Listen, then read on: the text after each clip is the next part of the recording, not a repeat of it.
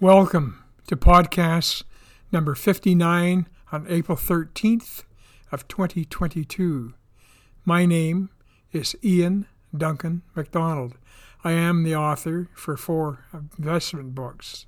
Today, we will first answer five questions I have received in the last week, and then I will begin reading from chapter 10 of my latest book, American High Dividend Handbook.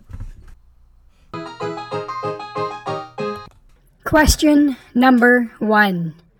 Stock symbol FAF scores 67 when I use your stock scoring software. This is high, yet ENB Enbridge only scored a 65. It is a much better choice, in my opinion. Other stocks that I do not consider super high quality also scored in the 60s. Am I doing something wrong? If you question the scores of stocks, print out the software's scoring page. Look at the subscores for each of the 11 items. Compare FAF, Fire and Flower, with ENB, Enbridge. Which of the 11 score items is ENB lower on? You keyed in the information that is available. The objective scoring system does an objective calculation. It doesn't care what you think about the stock. The score is what it is. The score is only one thing to look at. When you go to each of these stocks' unique page in the book, which one has the better history of ever rising share prices and dividend payouts? When you do a Google search for each, are you picking up any negatives? The difference between a score of 65 and 67 is so little that it is almost irrelevant. They are both good scores, as is any score over 60. It is really a matter of you choosing the one you prefer. I own several stocks that pay dividends close to 9%, whose scores are in the mid 50s, even the high 40s. Since I live off my dividends, I need high scores to offset the lower dividends paid by high scoring stocks like the banks that usually pay 3.5 to 4%. I want an average return of 6% for the total portfolio. So I must take a bit more than a calculated risk. If every stock in your portfolio is over 60, you will have a very safe dividend portfolio, but you will probably not generate as much dividend income as I generate. But that is the choice that scoring stocks gives you. If safety is critical to you, then keep your stocks above 60. What is interesting, and you can see this in the book's charts that most of the highest paying dividend stocks have very low scores in the 20s and 30s. You will notice that many blue chip popular stocks like Tesla are not in the book. That this is because few blue chip stocks pay a dividend greater than 1.5%. They had to be paying a dividend of 3.5% to get in the book. If you score them, you will find many of the blue chip stocks have scores over 50, but this book is about both safety and income. We also see that stocks like Rio Tinto and British American Tobacco are in the book with high scores and good dividends. They are foreign companies, which automatically disqualifies them from being in the Standard & Poor list of blue chip stocks. Question number two. Do the stocks with lower scores in your portfolio get more scrutiny and upkeep than stocks with a higher score? No, I do not give the lower scoring stocks more scrutiny. I do not have one stock in any of my various portfolios in a lost position. I explain in the book that there are only two things that cause me to replace a stock. The score must fall below 50, and at the same time, the dividend yield percent must fall below 5%. I can go for a year with having to make a change, and I only make a change if I can find a higher scoring stock with a higher dividend yield percent. This is when I go to the four sorts of the charts in the book to find a replacement. Most investors lose money in the stock market because they buy and sell stocks on emotion instead of based on facts, such as an objective scoring system based on easily accessible facts. Stock share prices can go up and they can go down, but the scores can remain high. During a market crash, the share price may drop by 50%, but the dividend payments do not drop and the scores stay high. Question number three. Many of the stocks paying high dividends are commodities. Does your portfolio contain many oil, mining, and lumber stocks? Having grown up in one of the largest mining cities in the world and having worked for those mining companies to pay my way through university, I have no love for commodities, whether they be in minerals, oil, or lumber. Their prices and their profits are very much dictated by the supply and demand of world markets. A lump of copper is a lump of copper. There is no customer loyalty. Whether they make money or not depends on how much of the natural resource they have and how efficiently they can extract it. The more efficient they are, the sooner they will deplete their reserves. I want to invest where possible in companies that can build exceptional long term customer loyalty. My aversion to commodities is personal. There are many strong mining and oil stocks, for example, Vale and Rio Tinto. When I buy a stock, I'm not buying a stock, I'm buying into a corporation and the people who manage it. The joy about the stock market is that you have a wide selection of stocks to choose from, and being a self directed investor, you can invest in what you feel comfortable with. I do try to diversify. A portfolio is a judgment call. Question number four. What are the best high yield dividend stocks at this time?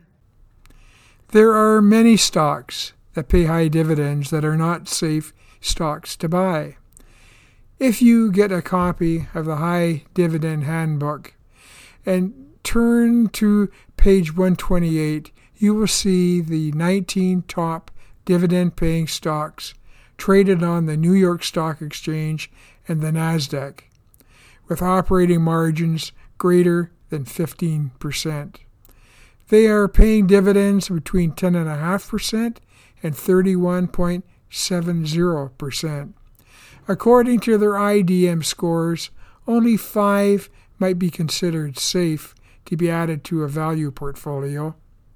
Many of the stocks paying such a high dividend return are one hit wonders the chances of them continuing to pay such a high dividend are remote. It becomes important to look back over the stock's share price and dividend payout for the last 20 years, if they have been around that long, to see the consistency of their character. Historical dividend payment and share price records for all 268 high dividend paying stocks appear later in the book for all the stocks. The sweet spot for high dividend stocks appears to be those paying dividends between 6% and 10%. You can find several desirable stocks like Rio Tinto on page 357 of the book. Rio has an excellent IDM score of 71, pays a dividend of 9.30 and has a history over 20 years of share prices climbing steadily from $16.79 to $84.45, while its dividend payments have climbed over the same period of time from 20 cents to $3.76. Question number five. How does portfolio diversification work as opposed to investing all my money into one investment? Portfolio diversification goes back to the old farmer saying, don't put all your eggs in one basket. You spread your portfolio risk by investing in several of the financially strongest stocks showing 20 year histories of ever rising share prices and dividend payouts. How do you identify if a stock is strong? You score it using software like the IDM scoring software. Note the nine easily obtainable facts that are entered into the scoring software's data windows. First, you use standard stock selector programs to weed out the weakest stocks traded on the stock exchange. For example, an operating margin of less than 15%, price to earning ratios over 30. You then score all the remaining stocks and sort them by score from highest score to lowest score. A stock score is calculated out of 100. Of the thousands of scores I have calculated, the lowest score I have seen is an 8, and the highest is a 78. I avoid stocks scoring under 50. I ran a study for one year starting in early 2021 find out what would happen if you scored all the stocks on the New York Stock Exchange and the NASDAQ and then invested your money in the top 20 highest scoring stocks. I had previously learned that 95% of strong companies with long histories of ever rising share prices and ever rising dividend payouts continue to have rising share prices and dividend payouts for a considerable time into the future. Thus, if you invested in the 20 highest scoring stocks, only one or two will deviate from the traditional patterns of success. These deviates are so insignificant that with the impressive capital gains in the other 18 or 19 stocks, their negative impact on your portfolio's value would be almost irrelevant. If you bet all your money on one stock and it crashed, that loss of capital could be a disaster. Therefore, you diversify because it is not possible to accurately predict the future price for stocks, so you hedge your bets by spreading your risk. Chapter 10 Careful Money Management. I'm now going to read from page 437 to page 442 of American High Dividend Handbook. While investing is all about increasing your personal revenues, this chapter is all about controlling your expenses to enjoy a profitable lifestyle. You can't have your cake and eat it too, my mother used to say. If you are going broke, trying to look rich, then you need to accept the reality that your attitude towards money has a problem. The objective in investing is to obtain financial independence. This means you want to eventually realize a steady, reliable income from your investments that allows you to live well without the need for employment or the worry of outliving your wealth. To reach this objective, you need to start accumulating enough cash as early in life as possible to invest in financially strong, high dividend paying stocks. Such stocks will pay ever increasing dividends in tandem with ever increasing share prices. Before you need that dividend income to live on, you keep steadily reinvesting those dividends. You will be surprised how rapidly your portfolio will grow.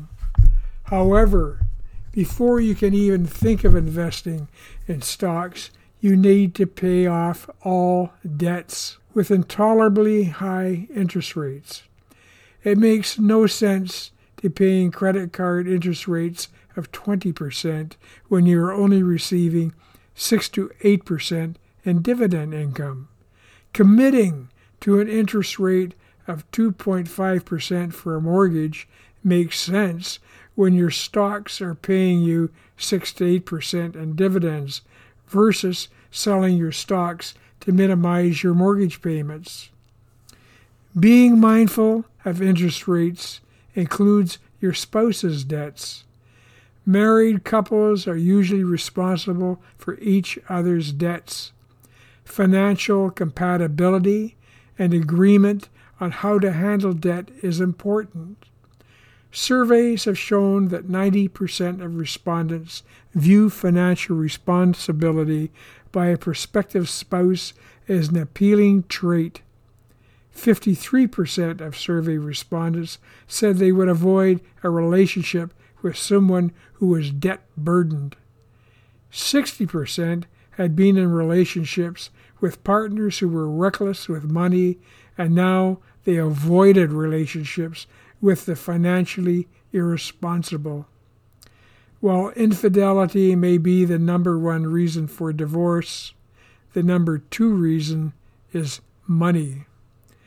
Important financial decisions require joint consideration and agreement. Most likely, you will be sharing at least one bank account. No one likes negative surprises. Your partner needs to be able to carry on with your investment plans if you become incapacitated. It is important that your partner understands that whether dividends are derived from stocks or funds, they are considered to be taxable income by both federal and state governments, even if they are immediately reinvested. The dividend income falls into one of two tax categories qualified dividends and unqualified dividends. The qualified dividends are taxed at the lower capital gains rate. The unqualified are taxed at the ordinary income tax rate that is applied to wages. The difference between the two categories depends on how long the shares are held in a domestic or foreign corporation. Qualified dividends must be owned at least 60 days prior to a stock's ex dividend and 60 days after that date. The ex dividend date is a day after the cutoff record date a company uses to determine which shareholders are eligible to receive a dividend.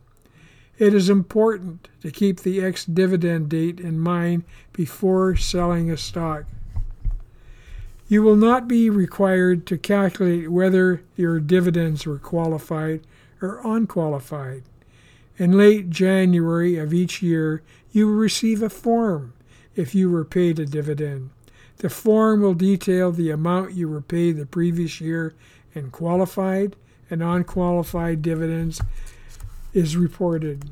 Depending on your filing status and total taxable income for the year, the savings can be significant for qualified dividends. You could pay less than half the income tax of unqualified dividend income. The tax and dividends can also be delayed or removed by putting your dividend stocks in tax advantage accounts, such as a Roth IRA or Roth 401k. Any dividends earned in these accounts are tax free, providing you obey the withdrawal rules. Withdrawing the money early can not only negate the tax benefit, but can result in a penalty. The money from these accounts is meant to be withdrawn from these accounts after you retire, a time when your income is expected to have declined into a lower tax bracket. For example, a single taxpayer with taxable income of $40,000 or less in 2020 or $40,400 or less for 2021 qualify for zero tax rate on qualified dividends, but not on unqualified dividends. Those income limits are doubled for married couples filing jointly. The main advantage of a 401k is that your money is contributed before it is taxed, and often employers will match your contributions.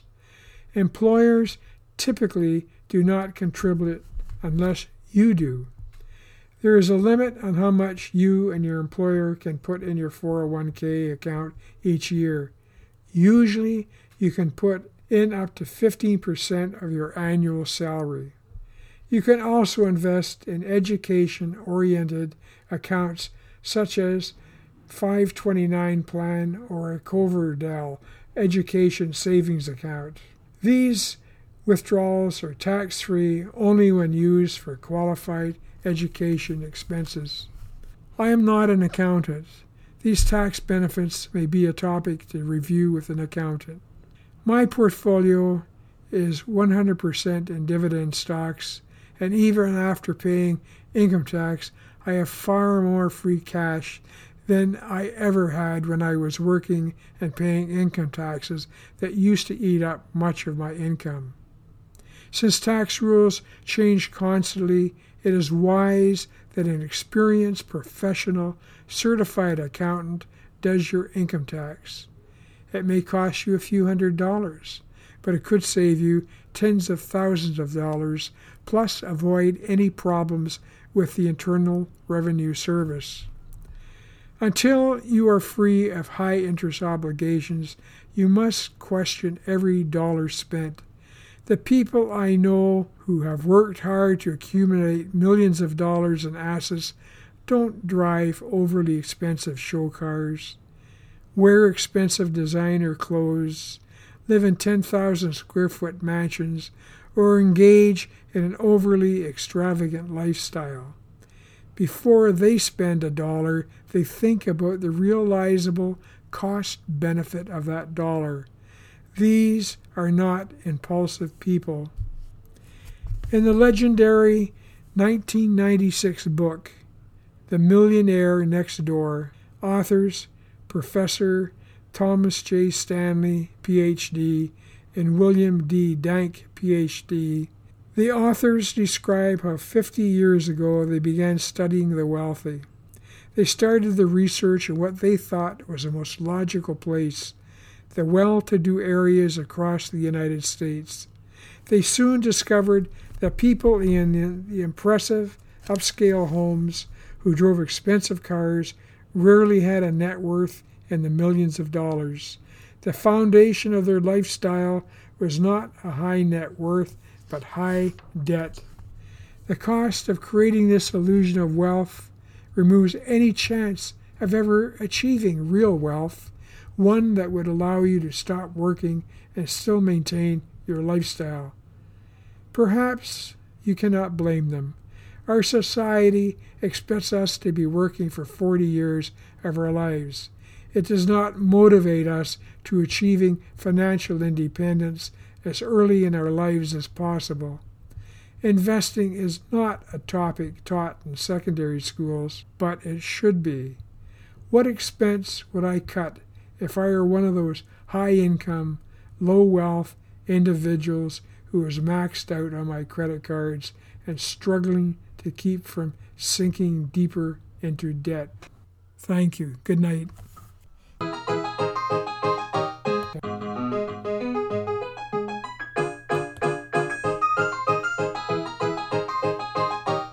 Thanks for listening.